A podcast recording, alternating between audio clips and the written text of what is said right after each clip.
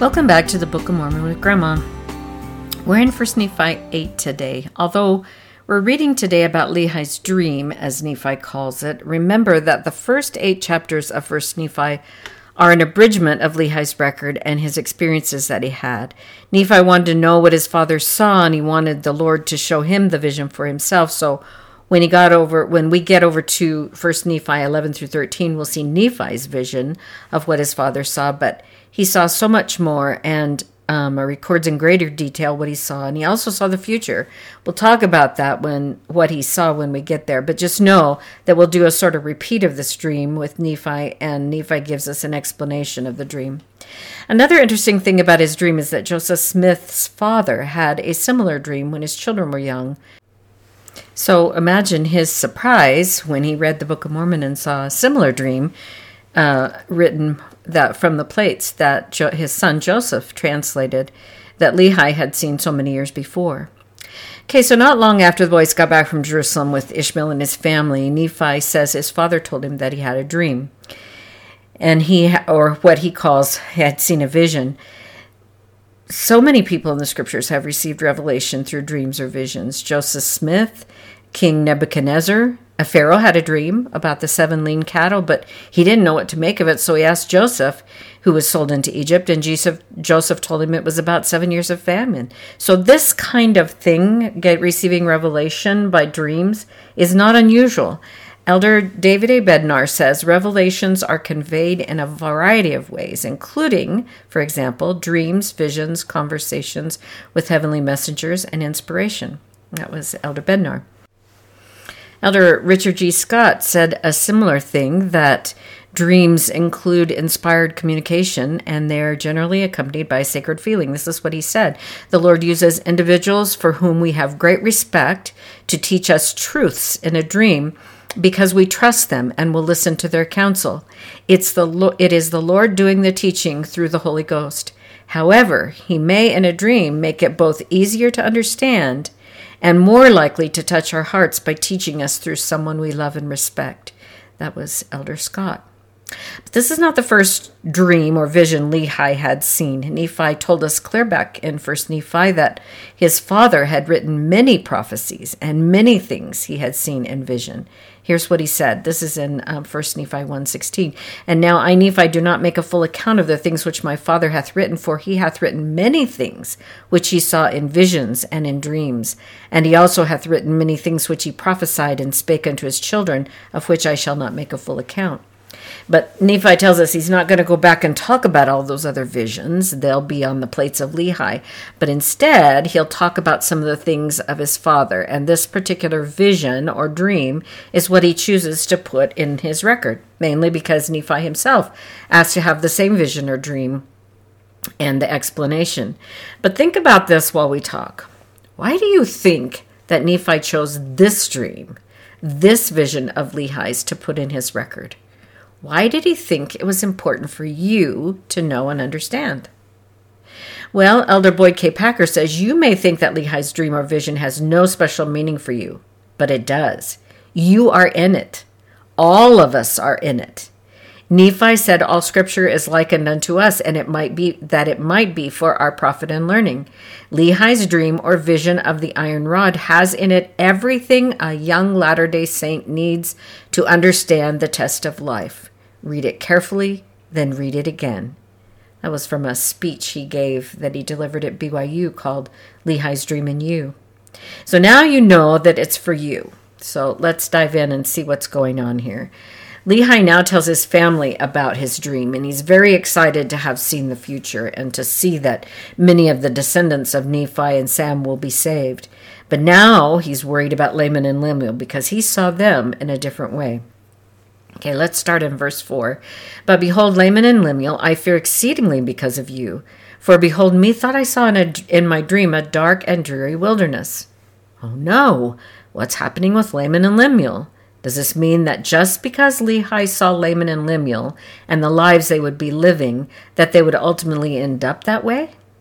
No, they could repent Remember when we talked about predestination and foreordination during the New Testament podcast?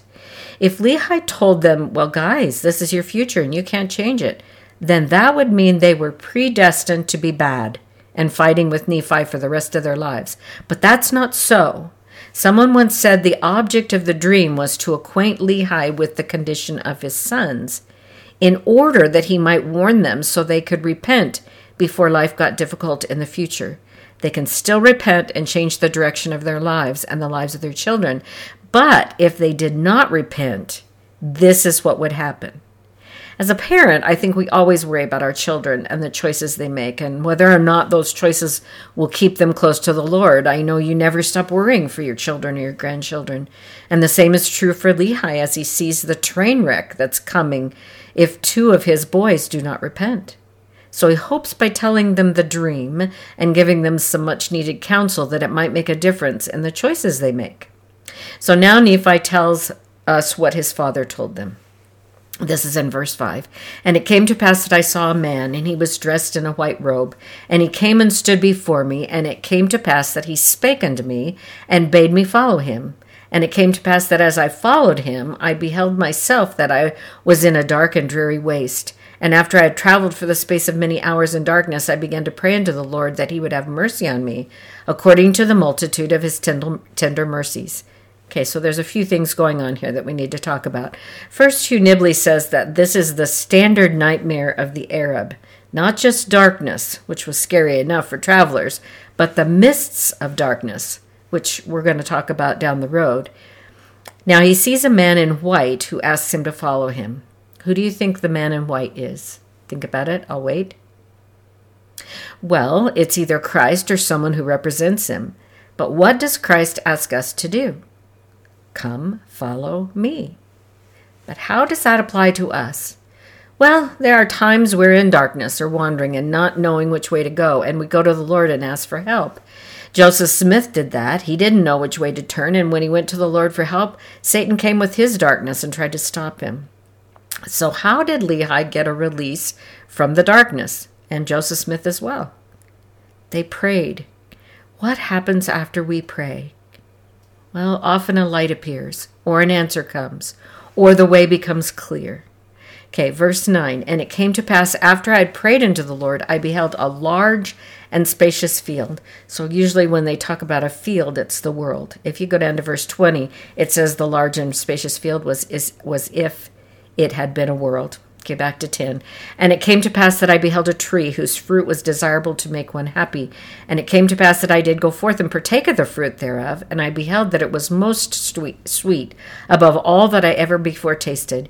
Yea, and I beheld that the fruit thereof was white to exceed all the whiteness that I had ever seen.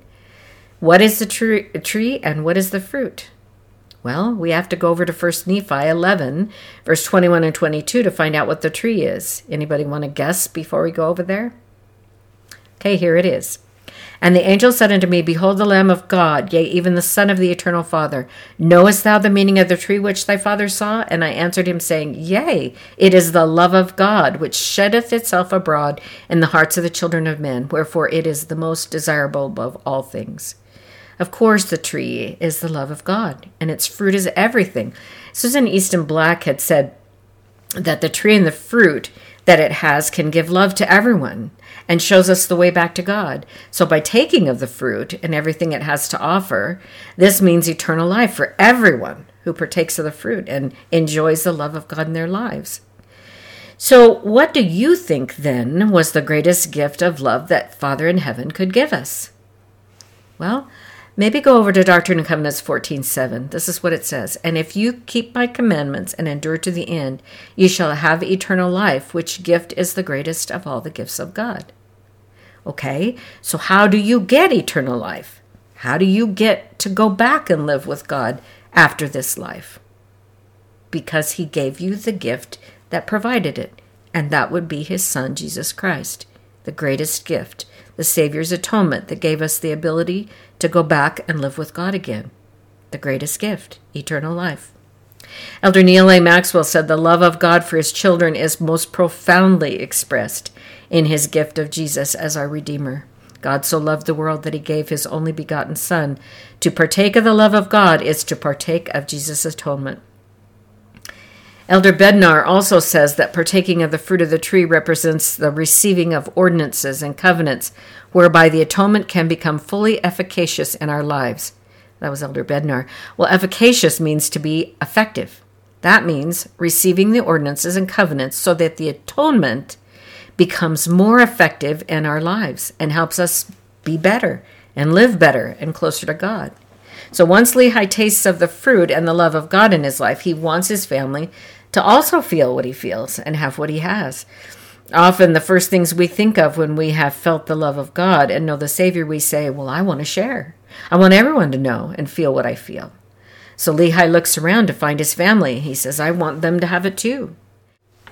So what does he do next? He looks around for his wife and he sees her and he finds Sam, and they look like they don't know where to go or what to do. And they're standing next to the head of this river of water. But it's not just any river of water. Do you know what it looked like? Well, if we go over to Nephi uh, chapter 12, he tells us what it looks like. It's filthy water, ugly water, water you would not get in. Only only Nephi says, sees that it's filthy water. Lehi doesn't seem to notice or doesn't mention it. So let's go over to um, chapter 12, verse 16, and this is what Nephi says about it. And the angel spake unto me, saying, Behold, the fountain of filthy water which thy father saw, yea, even the river of which he spake, and the depths there are, thereof are the depths of hell. It's the awful things that go on in the world today, the things that Satan uses to try to get us to fall off the path and into this river of filthy water or the sins of the world. Why do you suppose it runs right next to the path to the tree? Well, I think because Satan hopes to get you off the path with the things that he uses on the path, which we'll talk about in a minute. David Ridges, Ridges says it this way Satan puts evil and temptation just as close to the righteous as he possibly can. That's an interesting thought. But we're not left alone. In Lehi's dream, right next to this river of filthy water was a rod of iron. What do you suppose it represents? Well, we have to go over to First Nephi again, chapter 11, verse 25, to find that out. And this is what it says And it came to pass that I beheld that the rod of iron which my father had seen was the word of God, which led to the fountain of living waters, or to the tree of life, which waters are a representation of the love of God. And I also beheld that the tree of life was a representation of the love of God. It's, a, it's this wonderful safety net that runs right along the banks of this river of filthy water, and it's called the Word of God. The Lord has not left us alone to face Satan on our own. He's given us the rod of iron, the Word of God, or the gospel and the commandments, and things to help us on the path. Elder Boyd K. Packer said, At your baptism and confirmation, you took hold of the iron rod, but you are never safe. It's after you've partaken of that fruit that your test will come. That was Elder Packer in his Talk Lehi's Dream in You. Next, Lehi now calls out to his family and he says with a loud voice, he doesn't want just he doesn't just calmly say, Hey, over here. He was concerned for them and he called called out with a loud voice so they would hear him and then come to him. Sariah and Nephi and Sam come uh, see him and they come over and they partake of the fruit, but he sees Laman and Lemuel and they wouldn't come to him. Okay, let's go back to verse 21. And I saw numberless concourses of people, many of whom were pressing forward, that they might obtain the path which led into the tree by which I stood. And it came to pass that they did come forth and commence in the path which led to the tree. And it came to pass that there was a mist of darkness, yea, even an exceedingly great mist of darkness, insomuch that they who had commenced in the path did lose their way, and they wondered that they wandered off and were lost. Well, in Elder Nibley's book, he described the mist of darkness as a real thing to the Arab people. He says it's a depressing mixture of dust and clammy fog, which added to the night completes the confusion of any who wanders. He said that the mist of darkness makes it hard to continue your journey. Well, have any of you driven through a deep fog where you could barely see in front of you as you travel? It can become disorienting and we can become confused and get lost because we cannot see the signs or the things that show us the way. So try to compare that feel, feeling to the mists of darkness, and that sometimes come those things that sometimes come from Satan that try to confuse us and make us feel disoriented and get lost. Mist of darkness caused by Satan cause us to be confused and not see clearly and might allow us to wander. They are the temptations that Satan uses to try to persuade us to get off the path. There are so many things Satan uses to, to cause confusion. Maybe you can think of some. Well, here's some that I thought of television shows that are tempting, music, can be distracting and use language and ideas that lead us astray. The internet and all the things we could get in trouble with on there. These are things media throws at us, and we can literally view any of these things within the privacy of our homes. He'll do whatever he needs to do to try to blind us, to misguide us, to deceive us so that we lose our way. So we need to be careful of the mists of darkness in our world. We're going to have trials and rough roads in the life in life. These mists are out there and they're going to come to all of us at one time or another. Elder Jeffrey R. Holland said, When those mists of darkness enveloped the travelers in Lehi's vision of the tree of life, it enveloped all of the participate participants, the righteous as well as the unrighteous, the young along with the elderly, the new convert and seasoned member alike. In that allegory, all face opposition and travail, and only the rod of iron, the declared word of God, can bring them safely through. We all need that rod. We all need that word. No one is safe without it, for in its absence, any can fall away into forbidden paths and be lost, as the record says. That was Elder Jeffrey R. Holland. I think it was John, by the way, who said that even though um, the mists of darkness, darkness impaired the people's ability to see. There was nothing wrong, nothing that impaired their ability to hear. So even though we might be in the middle of a mist of darkness at one time in our life, remember, you can still hear the Lord and still feel the Holy Ghost, and they'll guide you through that mist. Well, I stopped here on purpose, or else this podcast would be so very long. So we'll continue chapter 8 next time and discuss the four groups of people who are trying to make their way to the tree in the next podcast. So, until next time.